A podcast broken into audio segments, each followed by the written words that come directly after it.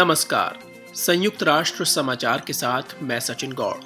27 अक्टूबर 2023 के इस साप्ताहिक कार्यक्रम में सुनिए, गाजा पट्टी में भीषण बमबारी से उपजे गंभीर हालात, यूएन महासचिव ने जरूरतमंदों तक तत्काल सहायता पहुँचाने की लगाई पुकार। गाजा में आम लोगों की रक्षा और मानवीय आधार पर तत्काल संघर्ष विराम के लिए यूएन महासभा में पारित हुआ प्रस्ताव। युद्ध, उत्पीड़न, मानवाधिकार, हनन के कारण दुनिया भर में 11 करोड़ से अधिक लोग विस्थापित। अफ़गानिस्तान में तालिबान की दमनकारी नीतियों के कारण मानवाधिकारों के लिए निरंतर बिगड़ रही है स्थिति, और फ़िल्म जगत में आर्टिफिशियल इंटेलिजेंस से उपजी अपार संभावनाएँ, मगर कॉपीराइट रोज़गार सुरक्षा भी ज़रूरी। आपको याद दिलाते चलें कि खबरों को विस्तार से पढ़ने और खास रिपोर्टों और इंटरव्यूज़ को सुनने और देखने के लिए आप हमारी वेबसाइट पर भी आ सकते हैं। पता है news dot U N dot O R G forward slash H I अब समाचार विस्तार से। संयुक्त राष्ट्र महासचिव एंटोनियो गुटरेश ने शुक्रवार को चेतावनी जारी की कि गाजा में मानवीय सहायता प्रणाली पूर्ण रूप से ध्वस्त होने के कगार पर पहुँच गई है। इसके 20 लाख से अधिक लोगों पर अकल्पनीय नतीजे हो सकते हैं। इसके मद्देनजर उन्होंने जरूरतमंदों तक तत्काल राहत सामग्री पहुँचाए जाने की अपील फिर दोहराई है। उन्होंने कहा हर मिनट बीतने के साथ गाजा पट्टी में कष्ट बढ़ते जा रहे हैं। यूएन के शीर्षतम अधिकारी के अनुसार ये ऐसे समय में हो रहा है जब पहले की तुलना में आवश्यकताएँ अपने सबसे ऊँचे स्तर पर हैं। Without a fundamental change, the people of Gaza will face an unprecedented avalanche of human suffering. Everyone must assume their responsibilities. This is a moment of truth. History will judge us.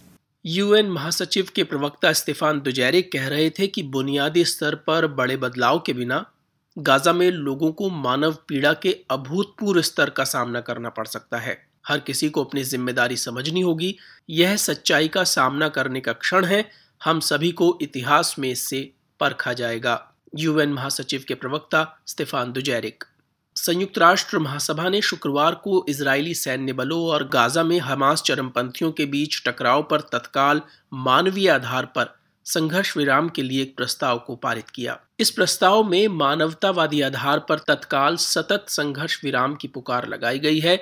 सभी पक्षों से अंतर्राष्ट्रीय मानवतावादी कानून का अनुपालन करने का आग्रह किया गया है।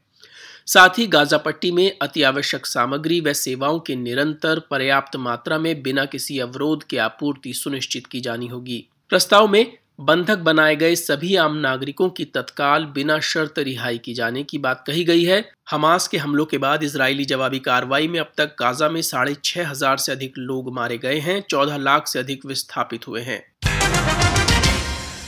संयुक्त राष्ट्र के एक स्वतंत्र मानवाधिकार विशेषज्ञ ने आगाह किया है कि अनेक मोर्चों पर चुनौतियों से जूझ रहे अफ़गानिस्तान में तालिबान की दमनकारी नीतियों के कारण मानवाधिकारों के लिए हालात बद से बदतर होते जा रहे हैं। अफ़गानिस्तान में मानवाधिकारों की स्थिति पर यूएन के विशेष रिपोर्टेयर रिचर्ड बैनेट ने मंगलवार को महासभा में अपनी रिपोर्ट प्रस्तुत की। ज़्यादा जानकारी के साथ अंशु शर्मा। स्वतंत्र मानवाधिकार विशेषज्ञ का कहना है कि अफ़गानिस्तान में दंड मुक्ति की भावना है और मानवीय व आर्थिक संकट जारी है। रिचर्ड बेनेट ने कहा कि ये परिस्थितियाँ दर्शाती हैं कि अफ़गानिस्तान और क्षेत्र में लोगों की पीड़ा न बढ़ाने और संभावित अस्थिरता से बचने के लिए तत्काल कदम उठाए जाने होंगे। मानवाधिकार विशेषज्ञ के अनुसार, हाल ही में आए भूकंपों से हेरात प्रांत में पहले से ही संवेदनशील हालात का सामना करने वाले समुदायों पर गंभीर असर हुआ है। विशेष रिपोर्टर ने बताया कि हिरासत केंद्रों में यातना और अमानवीय बर्ताव और पूर्व सरकारी अधिकारियों व सैन्य कर्मियों के विरुद्ध मानवाधिकार हनन के लिए दंड मुक्ति की संस्कृति है, जबकि वादे इसके उलट किए गए थे। रिचर्ड बेनेट ने यूएन महासभा को सचेत किया कि अपनी अभिव्यक्ति की आज़ादी और शांतिपूर्ण ढंग से विरोध प्रदर्शन करने के अधिकार का इस्तेमाल कर रहे अफगानों को अब भी हिरासत में रखा जा रहा है। विशेष रिपोर्टर ने छठी कक्षा के बाद लड़कियों की पढ़ाई लिखाई, महिलाओं के लिए कॉलेज में पढ़ाई फिर से शुरू करने का आग्रह किया और ध्यान दिलाया कि तालिबान ने बार बार कहा है कि ये पाबंदियाँ अस्थायी तौर पर लागू की गई थीं। शरणार्थी मामलों के लिए संयुक्त राष्ट्र एजेंसी की एक नई रिपोर्ट के अनुसार विश्व भर में 11 करोड़ 40 लाख से अधिक लोग इस साल के पहले नौ महीनों के दौरान अपना घर छोड़ने के लिए मजबूर हुए हैं। यूक्रेन में युद्ध सूडान कोंगो लोकतांत्रिक गणराज्य और, और म्यांमार में टकराव सोमालिया में सूखा बाढ़ असुरक्षा और अफ़गानिस्तान में लंबे समय से जारी मानवीय संकट जबरन विस्थापन की एक बड़ी वजह है।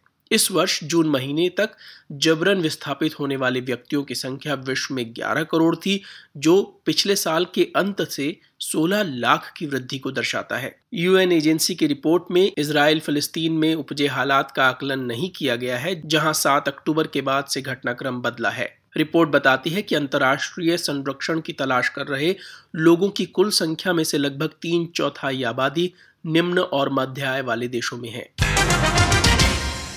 संयुक्त राष्ट्र महासचिव एंटोनियो गुटेरेश ने सुरक्षा परिषद में महिलाएँ शांति व सुरक्षा विषय पर प्रस्ताव एक तीन दो पाँच पर बुधवार को चर्चा के दौरान कहा।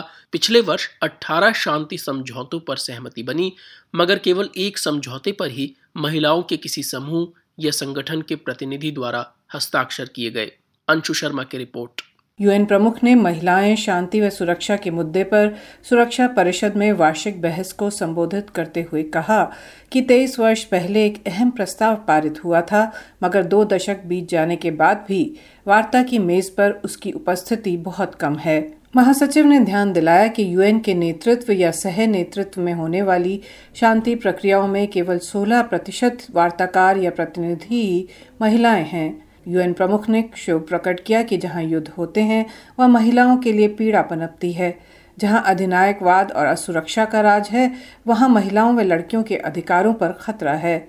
उन्होंने 2025 तक महिलाओं के लिए शांति व मानवतावादी कोष को बढ़ाकर 30 करोड़ डॉलर करने के लक्ष्य को समर्थन देने की भी अपील की है। सृजनात्मक क्षेत्र में जनरेटिव एआई आर्टिफिशियल इंटेलिजेंस के इस्तेमाल से अनेक प्रकार की संभावनाएँ उपजी हैं और समय व संसाधनों की बचत के साथ रचनात्मकता को नए आयाम भी दिए जा सकते हैं। मगर एआई का इस्तेमाल बढ़ने के साथ रोज़गार सुरक्षा, बौद्धिक संपदा अधिकार और मानव अभिव्यक्ति की मौलिकता के लिए जोखिम भी पनप रहे हैं। भारत के हैदराबाद शहर में मौलाना आज़ाद नेशनल उर्दू यूनिवर्सिटी में अंतर्राष्ट्रीय मीडिया केंद्र के निदेशक रिजवान अहमद ने हाल ही में फ्रांस की राजधानी पेरिस में यूनेस्को मुख्यालय में फ़िल्म सेक्टर पर एआई के इस्तेमाल से उपजे प्रभावों पर एक उच्च स्तरीय चर्चा में हिस्सा लिया। उन्होंने यूएन न्यूज़ हिंदी के साथ एक खास बातचीत में बताया कि एआई के इस्तेमाल को नियामन के दायरे में लाया जाना ज़रूरी है। आई थिंक दो तीन बड़े रेगुलेशन की ज़रूरत है और रेगुलेशन ये वन साइडेड रेगुलेशन नहीं होना चाहिए।